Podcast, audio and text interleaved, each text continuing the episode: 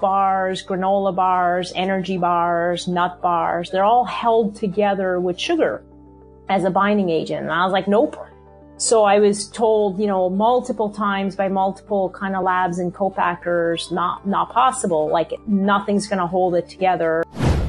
This is C2C, where we cover innovation in the food and CPG business from conception to consumption. Welcome to the podcast, everybody. Today I'm excited to have as my guest Susie York, who is CEO of Love Good Fats, a very interesting company and product that you're going to hear a lot about today. Uh, Susie, welcome to the podcast. Well, thanks for having me, Gary. I'm thrilled to be here.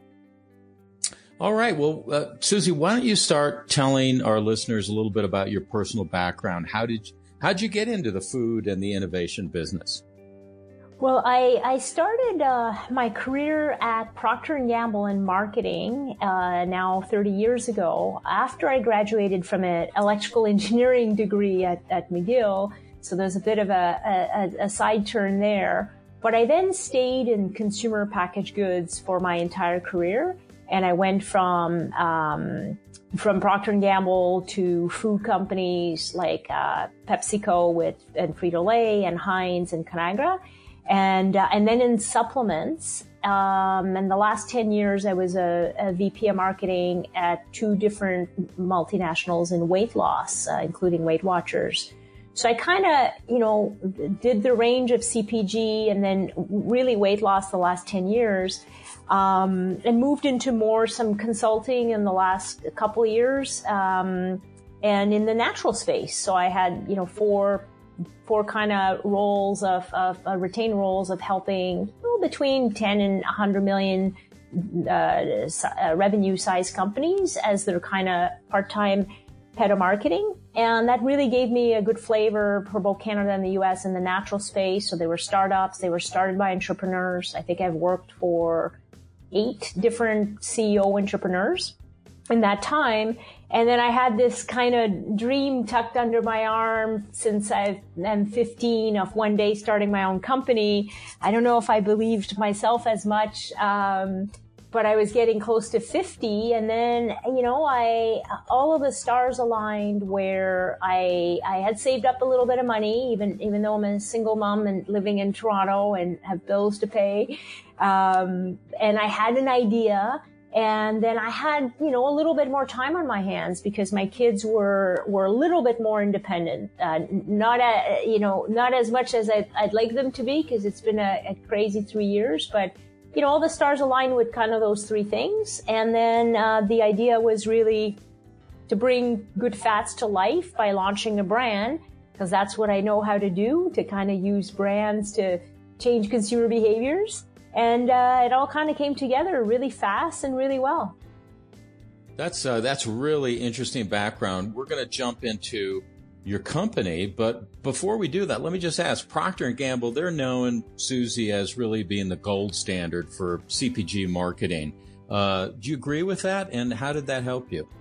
Yeah, I would, I, for sure, you know, looking back now, I absolutely w- will say that the disciplined approach I have as a marketer is grounded in my six years at P&G it was in the 90s in a time where the Canadian head office really was was driving everything. We had, you know, our, our like our own R&D lab and own counsel and regulatory packaging and design was all kind of done um, with the Canadian head office. And, and since then, multinationals have moved globally and you don't have the same richness of learnings of just, you know, I'm going to either launch a brand in Canada on my own or, or, or, or, um, or right now the world has moved to kind of picking up other brands from other countries or, you know, Canada would pick up the US innovation. So I, I was lucky to learn in a time where we had our own little micro, microsome and hub of, of kind of figuring out it by, by on our own. And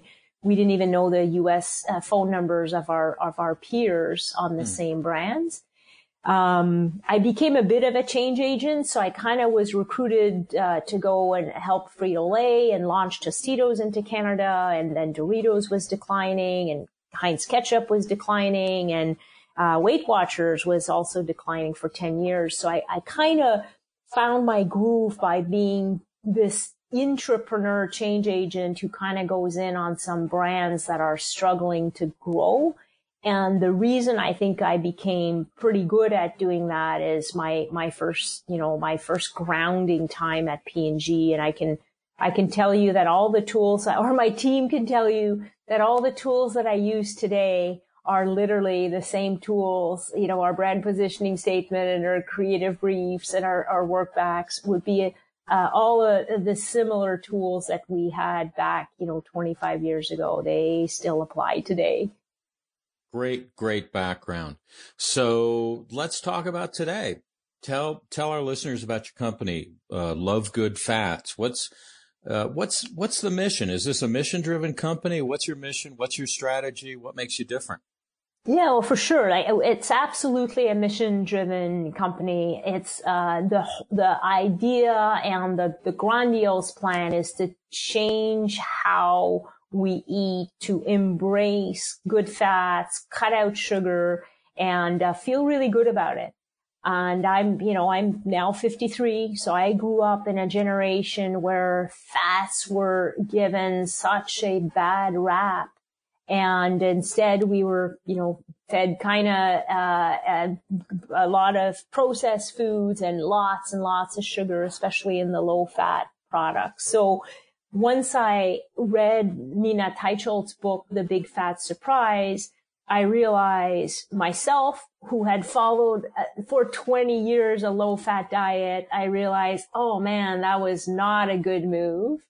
Um, and, uh, and then, you know, somebody's got to get the word out. And I, I value books and podcasts. You know, I think all of the big names that we know in nutrition, uh, have now kind of written books on, on fats and low carb and the problems with sugar. So I didn't want to just be, you know, kind of pile on and write another book. I said, no, no, like I can help drive change by coming up with a brand and filling the shelves with delicious products that are loaded with good fats, but have very, very little sugar. So that was the grandiose plan. I had my three page PowerPoint under my, my arm and kind of shopping the idea around, you know, thinking, I'll just start small, two little, two little SKUs, two little flavors of bars in Canada, in Toronto, in Canada, and kind of, you know, take little baby steps. Um, but the two SKUs become, became three, uh, became four in three months. And then the little kind of baby brand in 24 months smashed all records in Canada in terms of a new brand launch. And it just got to be a pretty crazy ride of, of growth. That's fantastic. Um, so you talked about what was, I don't know if I want to call it a fad or a trend back in the day, but I remember that we were, we were all, mm-hmm. we were all eating these things like SnackWells, right? And yep, told, you know, yeah, yeah. fat causes heart attacks and yep. uh, obviously product innovators and formulators, what did they do? Got to replace the fat with something, replace it with sugar.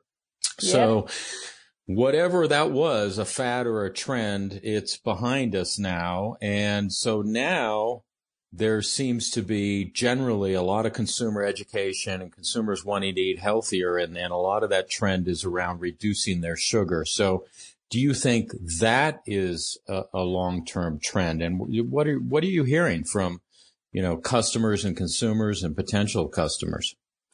Well, for sure, you know, when I first read Nina's book, it was March 2016 on the plane to Natural Product Expo West. And, and that day, you know, I, I started adding fats to my diet, walked the, the consumer show and realize, or the trade show and realize that there is an undercurrent of, of good fats because there was more and more, um, more and more meats and, and kind of butters and rich creams and yogurts. Um, but there was no beacon brand that, that kind of made it permissible and more kind of broad scale to have fats in your diet.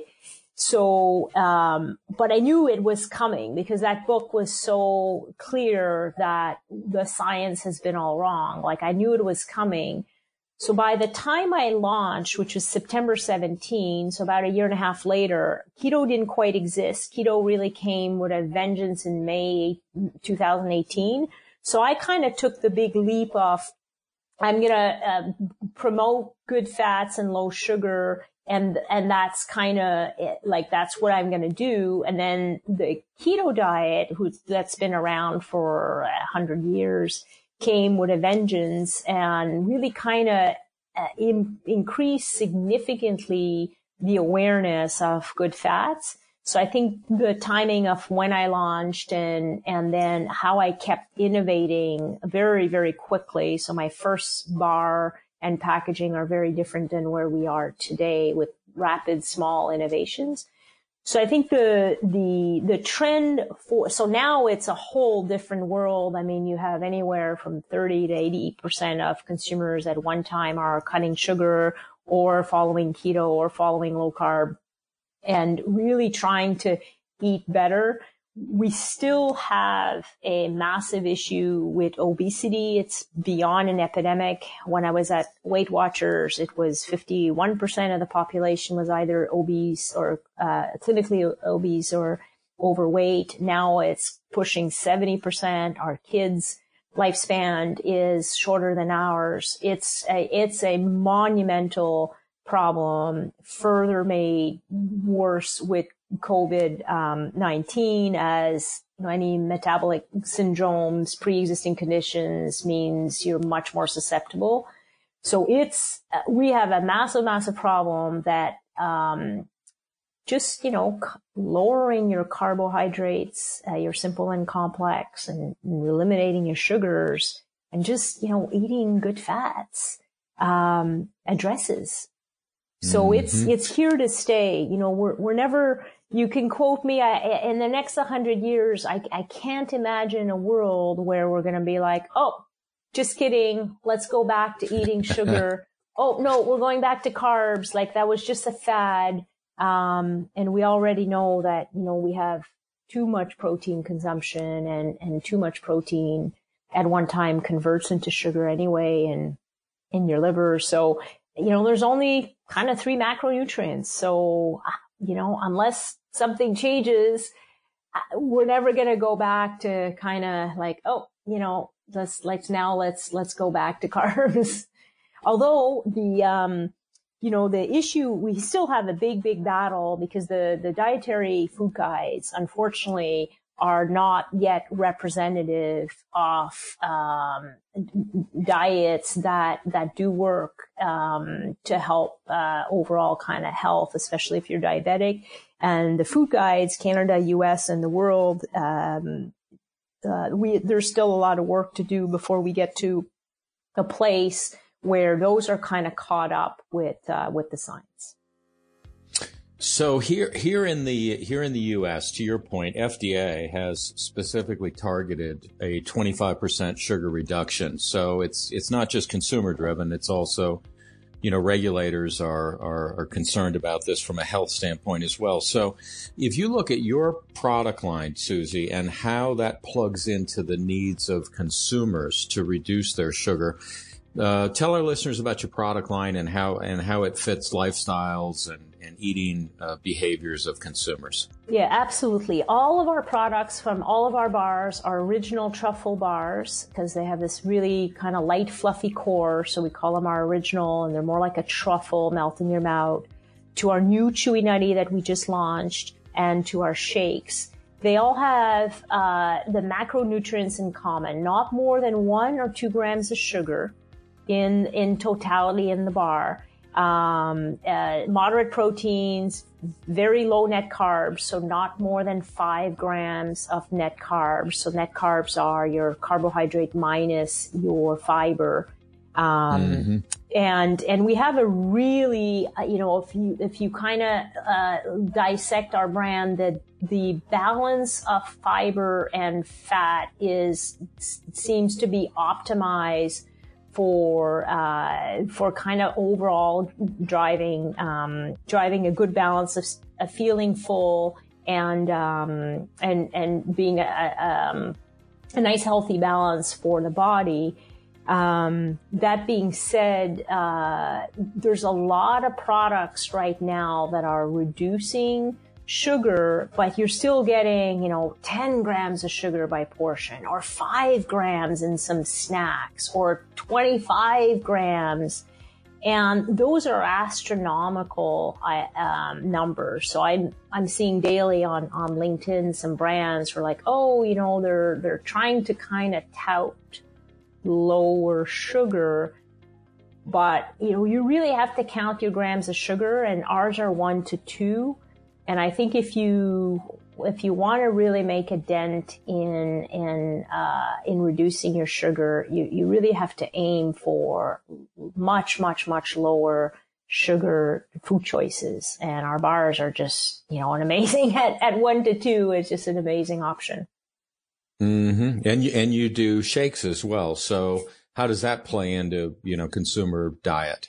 Yeah, so so bars are a, a great category to be in because especially pre-COVID with on-the-go nutrition and being out and about and heading to the gym and heading to your yoga class and your hike, um, and you know the the snacks for for adults and for kids. So bars was like the first point of entry and allowed us to get rapid. First of all, it's a delicious bar like no other you know, I think we all had our fair share of not great tasting bars, um, uh, I guess protein bars, um, and then you don't want to mm. eat chocolate bars all day long. So uh, that was a great way to build brand awareness and trial super rapidly. And then uh, a complement to that is shakes to make, you know, protein shakes in the morning and a shake on the go. Um, a lot of shakes are still being made with lots and lots of fruit, and I think like people are becoming aware that fruit is loaded with sugar. So we're uh, we're certainly tapping into that. Our our shakes are, you know, you put one scoop in, you mix it ideally with cream or almond milk, and and you can still do milk and water, but if you you, you put in a little bit of cream instead, uh, and if you are following a low carb diet or a ketogenic diet, then it's a, it's absolutely the perfect snack because you're getting a, a high fat very low net carb, again, less than five grams and one, one or two grams of sugar in your shake. So it's a, it's, you know, kind of perfect snack. So you touched on this a little bit, uh, what, whether you want to call them first generation, uh, high protein bars, low sugar bars, whatever you want to call them.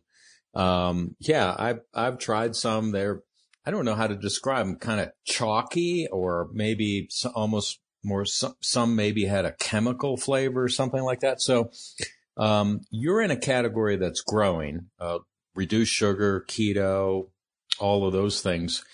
But how do you uh, is is this how you stand out? Just better taste, or are there other ways that companies can differentiate themselves in this very crowded category? Well, the bar the bar category is incredibly aggressive and challenging category to go and play in it's a category where, you know, everyone kind of wants to jump in. If you go to Natural Product Expo, I think you'll kind of see, you know, 100 to 400 new bar brands and bar options being presented every year. So it's certainly not a category that's for the faint of heart in terms of choosing to kind of, you know, choosing to go play in there. Um, but it's an important category to be in if you're wanting to change consumer habits. And we happen to have done something that no one has done before, which is to load a bar with a lot of good fats, take out all the sugar. It took me a year and a half to figure out how to get the bar to, to, to hold together because unfortunately carbohydrates and sugars are binding agents. So that's, you know, the, the difference with a chocolate bar and, and our bar is we have no sugar and we have cleaner ingredients, but it's got to hold together some way. And all of the, the protein bars, um, or just, you know, oat bars, granola bars, energy bars, nut bars, they're all held together with sugar as a binding agent. And I was like, nope, So I was told, you know, multiple times by multiple kind of labs and co-packers, not, not possible. Like nothing's going to hold it together. And I had to work with two PhDs to figure out how to get the fats to bind when there's no binding agents. Um, but that combination created a bit of magic, right? Where, um, you suddenly have the opposite of the low fat, not great tasting foods of the 90s that we remember. You have the opposite. You have high fat, which gives flavor to your foods. You don't need the sugar when you have the right fat and fibers and, and we have the right level of proteins too, then it just all comes together and the bars taste amazing. So it's just like a win-win-win um, that I think you know prior to a couple years ago, no one had really kind of thought about.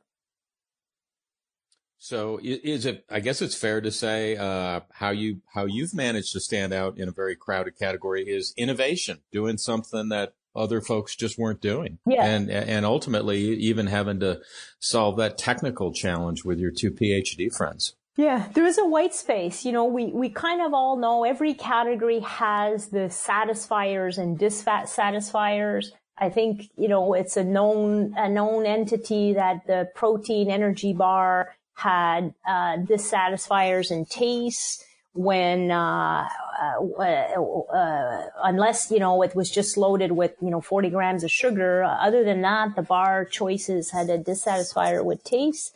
And then I was able to kind of innovate in a way and to come up with a bar that actually holds together that tastes really, really good and has the right nutrients that you feel really, really full.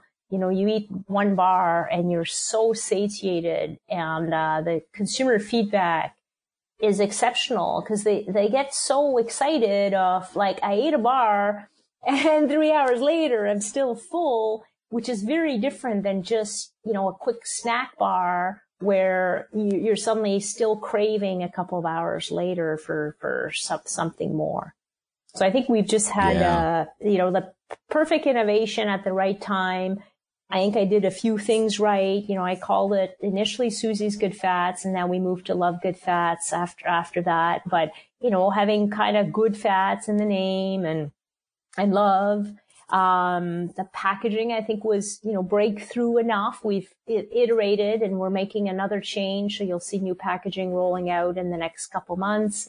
Um, so we've dev, and then I started with two flavors and then launched two more, two more, two more, two more, two more, two more, two more. And now we're just uh, launching Chewy Nutty. And then I've launched two shakes and we're still working away on innovation with lots more stuff to come, perhaps for the next podcast. I'm here with Susie York, who is CEO of Love Good Fats.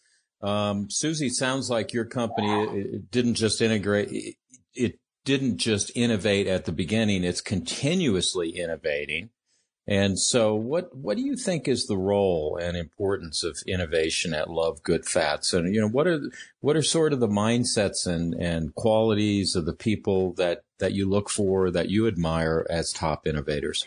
Yeah, well, innovation is in, in packaged goods and in many, many categories. Innovation is your lifeline and it's really, really key to always culturally keep uh, a focus on innovation. There's, um, uh, for us in the last three years, we, we've launched, you know, over 50 different SKUs between Canada and the US, and we've expanded our line we're going to continue to drive more, more flavors, formats, and category extensions. And that is really, really key.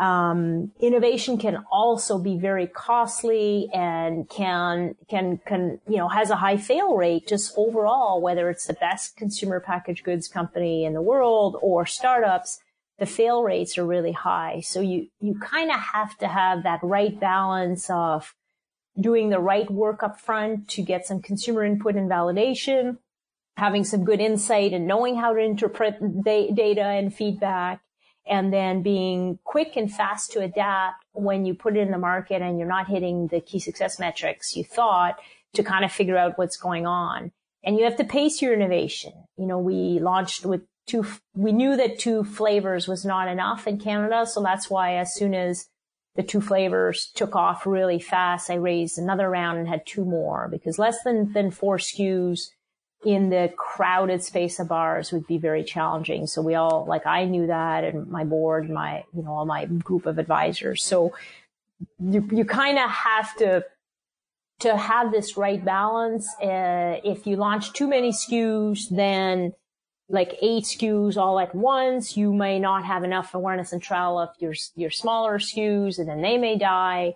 And if you launch too few, then, you know, your brand may not make it. Uh, so there's this fine line. And I think that's why you, you, and it's, and it's expensive. You know, a failed launch in the US would be costly. So it's this fine line, but you, you and you kind of have to kind of know how to maneuver through that in, in, in your categories that you choose to enter. Um, but the mindset of innovation is really, really key because every day we're innovating. So it's not just, you know, launching products, but, you know, everything we've touched has been new. So I, you know, I was age 50 and I'd never really kind of spent time on balance sheets and, um, on raising money. And I, so I spent the last three years pretty much innovating as I started a company and had shareholder agreements and raise angel money and then institutional um, moved offices three times. We, you know, hired 20 people in, in the span of, of 10 or 8 or 10 months. And that spirit of, well, wait a minute, we don't know how to do this. No one's done this before. How do we do this? What do we do? We don't have enough people. We don't know. We've never really done this. You kind of have to have that mindset of, well, okay, we'll figure it out. And that's been really mm, key. Mm, mm. So, so much innovation going on at your company continuously. Um, talk to talk to our listeners about uh, these terms: success versus failure. What do those mean to you? How do you how do you view those in your experience, Susie? And can you share any can you share any stories on on both sides of that equation? Yeah, well, for sure. Like um, the the the biggest kind of failure uh, fail we've had uh, in our company is back when it was just you know employees zero, no employees because I wasn't paid for the first I don't know year and a half. Uh, so we had really just me working um, and uh, and and our, our board uh, supporting me and. Um, I'd spent eight months with our co-packer at co-packer that had gracefully kind of picked up the phone and said, yeah, it looks like you have a good idea. And then we did 80 different prototypes and yep, we signed off on one of them and presented to Whole Foods and they were like, yep, this is great. And UNFI and purity and then uh, ready to go, you know, get sales kits and kind of go, go. And then we couldn't get the machines to make the bars. So I, I drove uh, six hours mm. away and 7 a.m. and then standing on the production floor with my weight coat and my fishnet hat and kind of just waiting for the bars to come off the line and my iPhone ready to take pictures.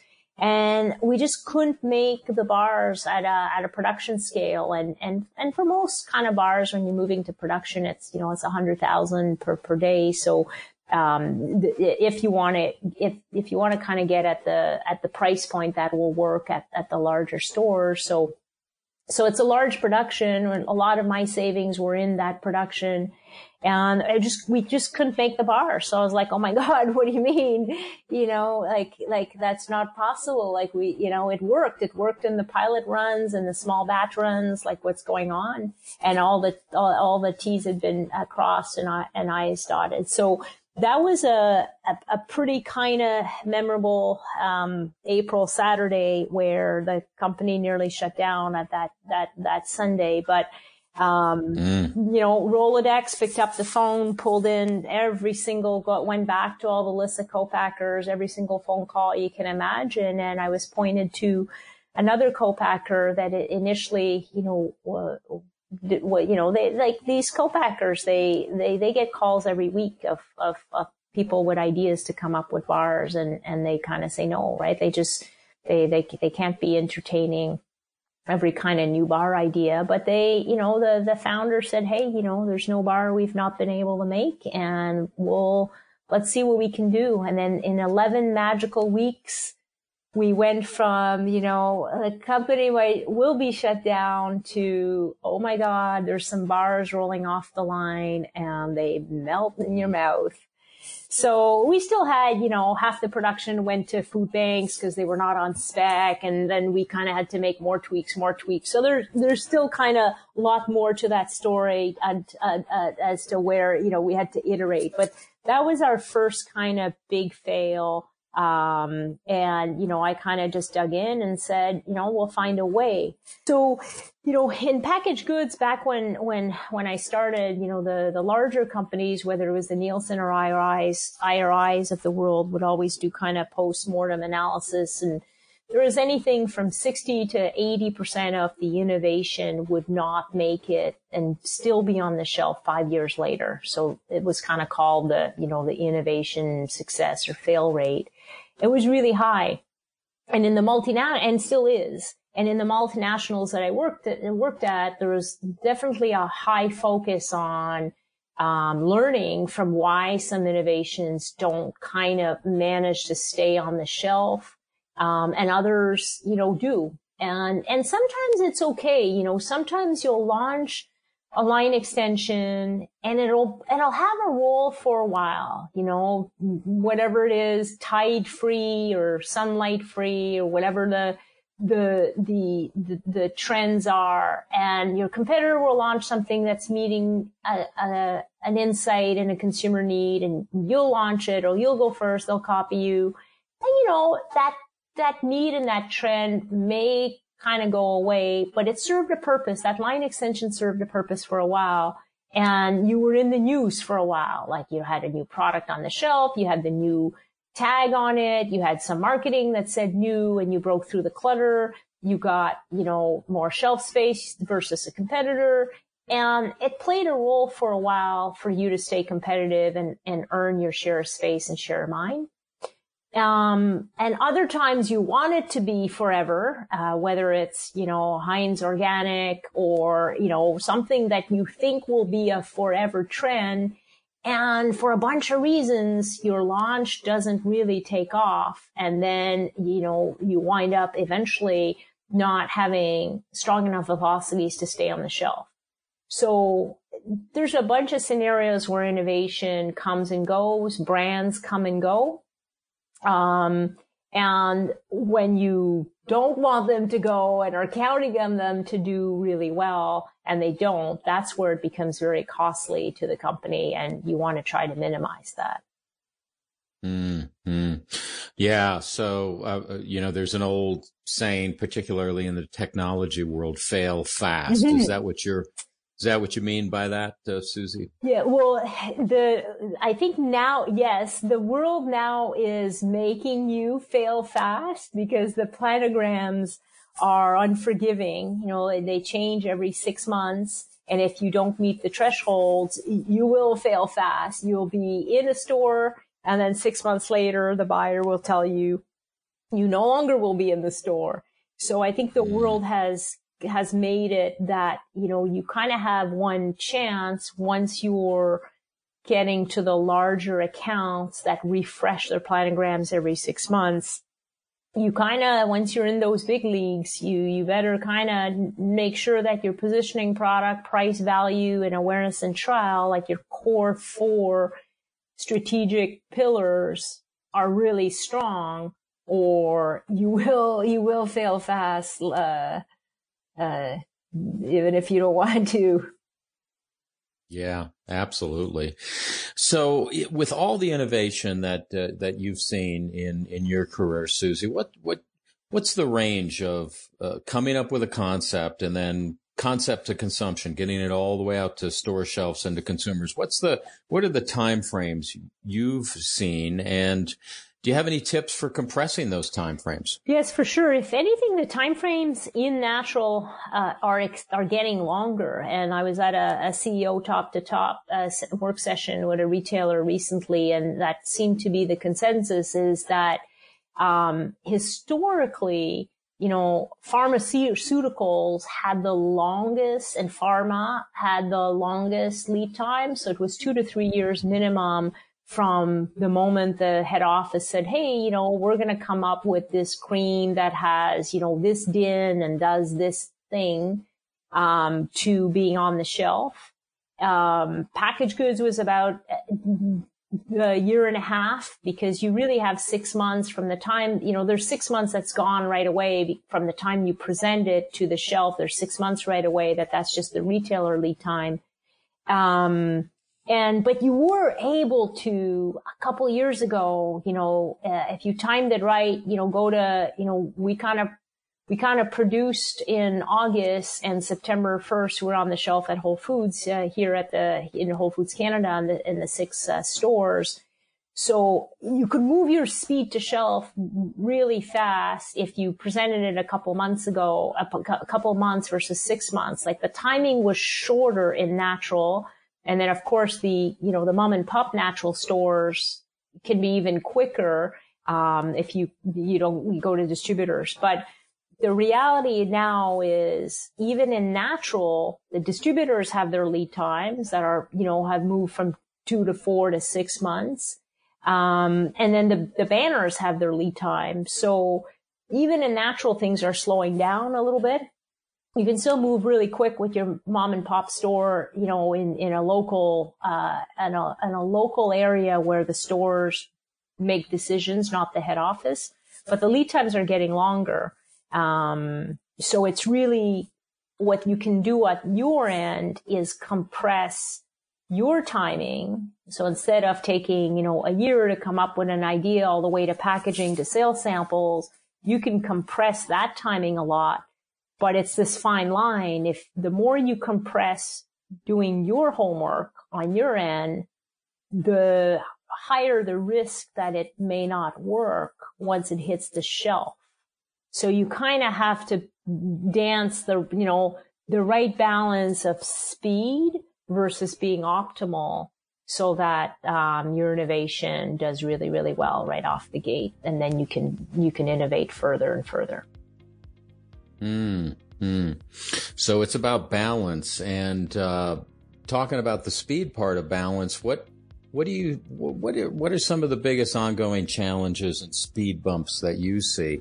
in innovating in your particular space and category, Susie? Well, the innovating for Love Good Fats is a pretty exciting kind of space to be in because the brand positioning and mission allows the brand to innovate in so many categories. The, the consumer naturally gives us permission to innovate in such a wide and broad range of categories where it's just like, yeah, that kind of makes sense, right? To have, you know, whether it's like ice creams and yogurts and a whole bunch of foods that they're like, yeah, like that kind of makes sense. Like a high fat, low sugar version of that, that would be really yummy. Uh, that'd be great if, uh, and we have, you know, a list of 22 categories that we're, you know, kind of doing some consumer work to see, you know, uh, could we innovate? And the consumer is giving, and the retailers are giving us permission to innovate in, in a wide, wide range.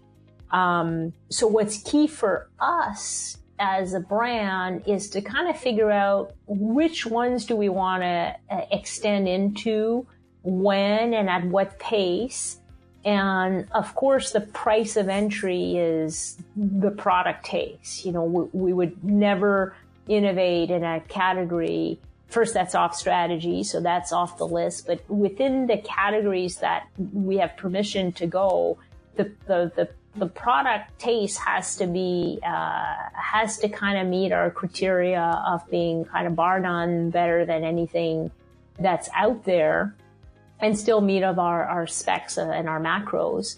So we're kind of working through that right now um, in terms of category extensions. The we have job one to do, which is to make sure that our eight eight bars that are uh, on you know on the shelves and rolling onto shelves in the U.S. that those are well supported and they do well. Our, our truffle our truffle SKUs and now our new chewy nutty. So that's kind of job one. Our shakes, which are at Kroger already. Um, so make sure that we don't get too distracted, uh, on, and then these are real, well supported as we work on, on future, future category extensions. Um, that'll kind of meet our criteria. Mm-hmm. So you've talked a lot about line extensions and different flavors.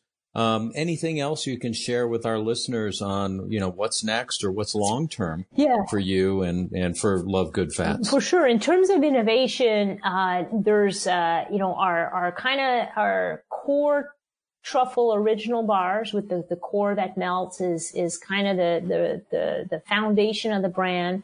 The three new chewy nutty are, I think, game changer. I, I don't think there's any bar out on the market that is as tasty, only one gram of sugar, and uh, all super clean ingredients, no aftertaste, no sugar alcohols, like a really unbelievable chewy nutty bar.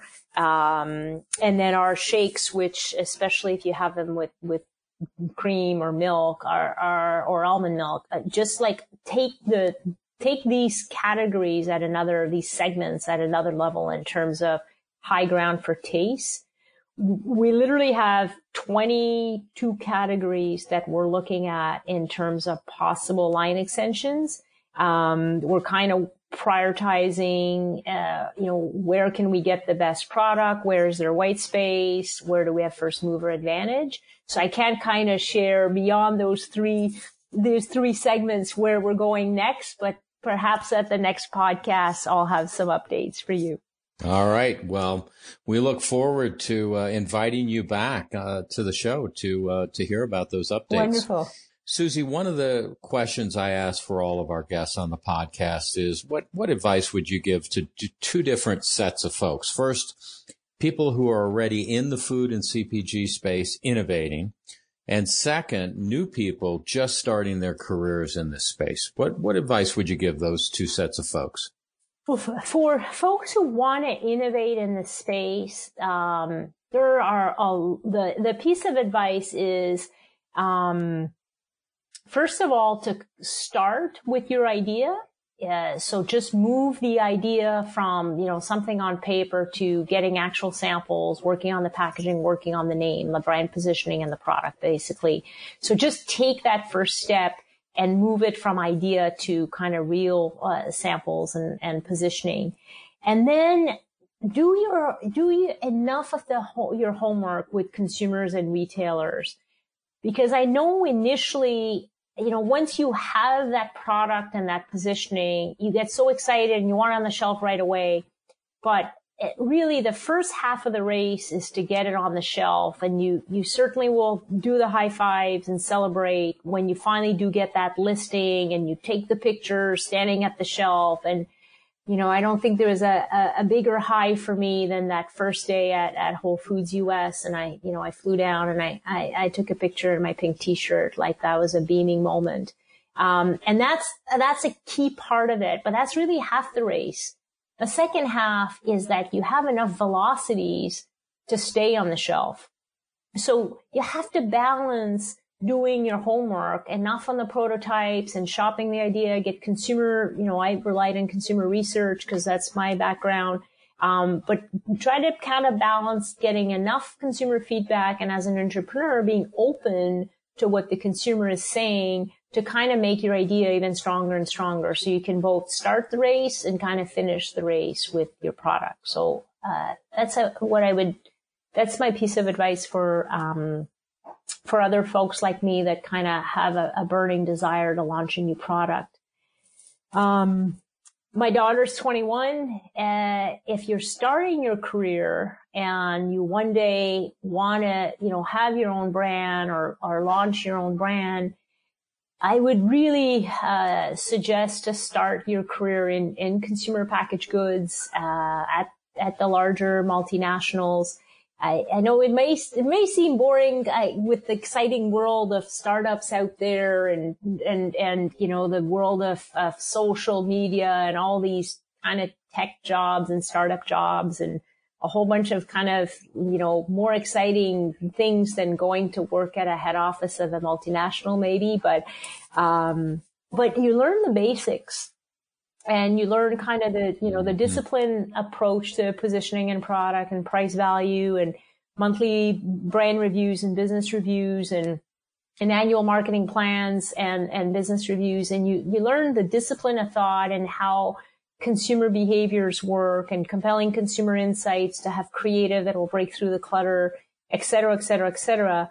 And, um, there's a lot of shiny objects. There's a lot of, you know, agencies that'll say, you know, we, we kind of know how to do this and we'll, we'll come up with this and that. But, um, the discipline of working at a, at, at the head office of a consumer packaged goods where you're in charge of growing that brand profitably, uh, it's a tough game. And if you can spend a couple of years in your career in that tough game and you're not risking losing your house because you mortgage your house to launch your product, that's a pretty cool way to kind of start. Um, you can mortgage your house later, but take a couple of years to learn the basics. Mm-hmm. Yeah. Learn, learn, learn on the company's dime, so to yeah. speak and do a good job, so, you know, and you, you know, the, it's, it's kind of a win-win, you know, drive profitable growth for the company and, and, and kind of learn. And then, you know, you can kind of venture out in your way if, uh, if that's what you kind of want to do. And it, it, took me 35 years, but, uh, a lot of people will move quicker, I'm sure. Great advice. So, Susie, before we go into wrap up, any other advice or, or words of wisdom you'd like to share with our listeners? The last little bit is, you know, it's a it's a tough world out there. We're, you know, we're doing this interview month eight, I think, in in COVID nineteen. Uh, that mm. that's certainly had a, a, massive impact on innovation. We didn't talk about that too much, but uh, it's changing the game in a, in a big way. It's making awareness and trial and new brand launches and new innovation even even tougher to break through the clutter and have the the bare minimum awareness and trial you need to launch. Um, consumers are, you know, going into stores with a mask and, and, and, you know, it seems, you know, even protective gear to just kind of walk in and walk out and, and they do their list before. So they're not in exploration mode to kind of shop around and discover, which is foundational to the natural product industry and to innovators and, and emerging brands. So that's all, all gone uh, in a big way. And it's not for a month, you know, we're on month eight. So, um, I think, uh, you know, you kind of have to balance everything with the, with the realities of what's going on today and be ready to pivot, pivot, change, shift, adapt, adapt, adapt. Um, because the, the world changes pretty quick and uh, and you have to be on your toes if you want your company and your brand to remain, you know, viable and growing and uh, with a lot of vitality. Good advice in these uh, challenging, challenging times. So I'd like to thank my guest Susie York, who is CEO and founder of Love Good Fats. Sounds like a really exciting company, growing rapidly check them out. Their products are now in national distribution at a number of the big chains. So, Susie, thank you so much for being on the podcast today. Uh, it's been my pleasure, and thanks for having me, Gary. It's been so much fun. Thanks for listening to C2C, where we cover innovation in the food and CPG business from conception to consumption. Just type the letters CTOC, no spaces, to find us on iTunes, Stitcher, Podbean, and Google Play.